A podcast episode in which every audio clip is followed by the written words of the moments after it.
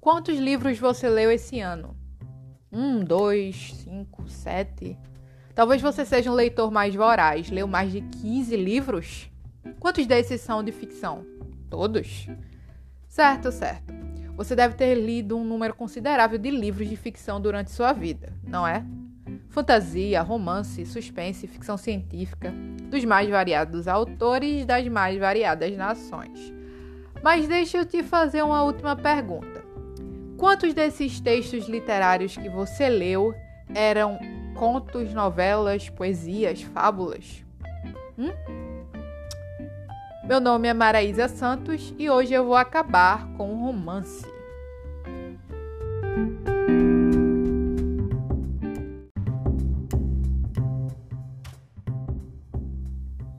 Romance é o gênero literário mais consumido e produzido desde o romantismo, bem quando a burguesia ascendeu, afinal era o que eles mais consumiam. Você já deve saber, mas é bom lembrar que estamos falando de um gênero literário textual aqui e não diz respeito ao conteúdo. Romance é um gênero narrativo com personagens de enredo, ambientação, temporalidade, dividido em capítulos com início, meio e fim. Esse é o básico, mas algumas características estruturais do gênero podem ser moldados ao bel prazer da arte. Eu poderia, por exemplo, iniciar meu livro com um final, instigando os leitores a saberem como chegaram ao fim. Eu posso deixar a temporalidade meio nebulosa, causando confusão para fins estéticos. Mas há algo que caracteriza essencialmente o romance: a prosa. Além disso, eles são longos, muitos dizem que devem ter no mínimo 15 mil palavras, embora sendo franca, não gosto de impor um quantitativo de palavras para definir o gênero. Veja o Twitter, por exemplo. É um gênero textual que inicialmente tinha apenas 144 caracteres quando foi criado. Hoje tem 270. Deixou de ser Twitter? Não mesmo. Enfim, sabemos que romances são longos e, e te preparam para um clímax com doses homeopáticas. Geralmente tem mais de um personagem, embora boa parte deles sejam apenas coadjuvantes, e a trama principal se sobrepõe aos subenredos, os quais estão lá para servir os personagens principais. E por ser tão consumido, tão adorado, tão produzido, é normal que venhamos esquecer outros gêneros literários. O mais esquecido é o poema, com toda certeza. Dividido entre versos, estrofes, rimas e ritmo, esse gênero já foi mais, o mais produzido e consumido, mas hoje dificilmente está nas nossas estantes. Você acompanha a carreira de algum poeta? Gosta de poetas contemporâneos? Ou só conhece aqueles que aprendeu na escola? Quando se fala de popo... quando se fala de poesia popular, então, daí é que é difícil mesmo.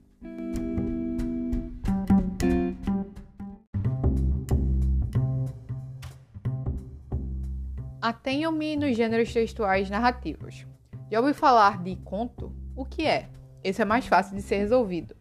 Como teve um romance como maior referência, alguns chamam o conto de romance menor. Esse tem um enredo mais curto, geralmente não tem tantas palavras assim, e resolve-se no knockout. Essa é a expressão que Júlio Cortázar usa. Enquanto o romance te entrega um clímax depois de toda uma preparação, o conto não tem esse tempo ele deve bater-lhe bem no meio do nariz antes que seja tarde demais.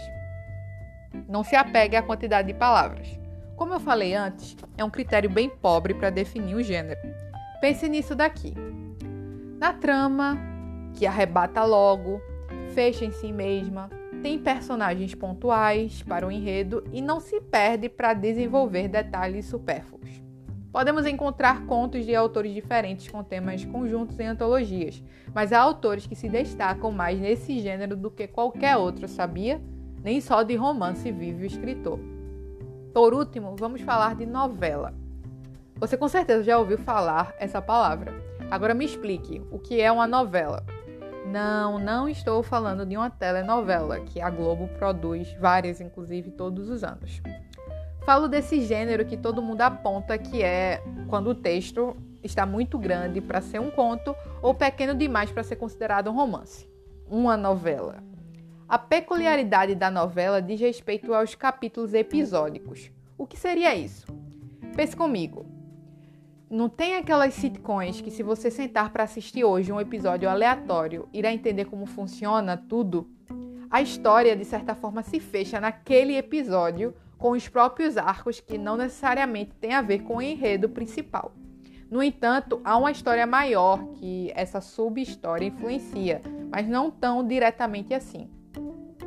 Vamos dizer que eu estou escrevendo uma novela de um garoto que quer viver o último ano do ensino médio intensamente. Cada capítulo eu conto uma aventura. O dia que ele quase botou fogo na escola. O outro capítulo eu conto os desafios de organizar um sarau. Em outro, como ele conseguiu tirar o primeiro 10 em física e finalizo com ele se formando. Cada episódio desse eu conto e desenvolvo personagens e esqueço um pouco do principal objetivo do personagem, finalizando com a solução do problema em cada capítulo. Ora, essas histórias não estão relacionadas com o principal conflito da história, são episódicas. Parece aquele encher linguiça, mas na verdade está sim relacionada à trama principal. Tudo certo? O fato é que, embora eu tenha dissecado essas características, a modernidade nos deu a liberdade de fazer o que bem entendemos com esses gêneros literários, em nome da arte.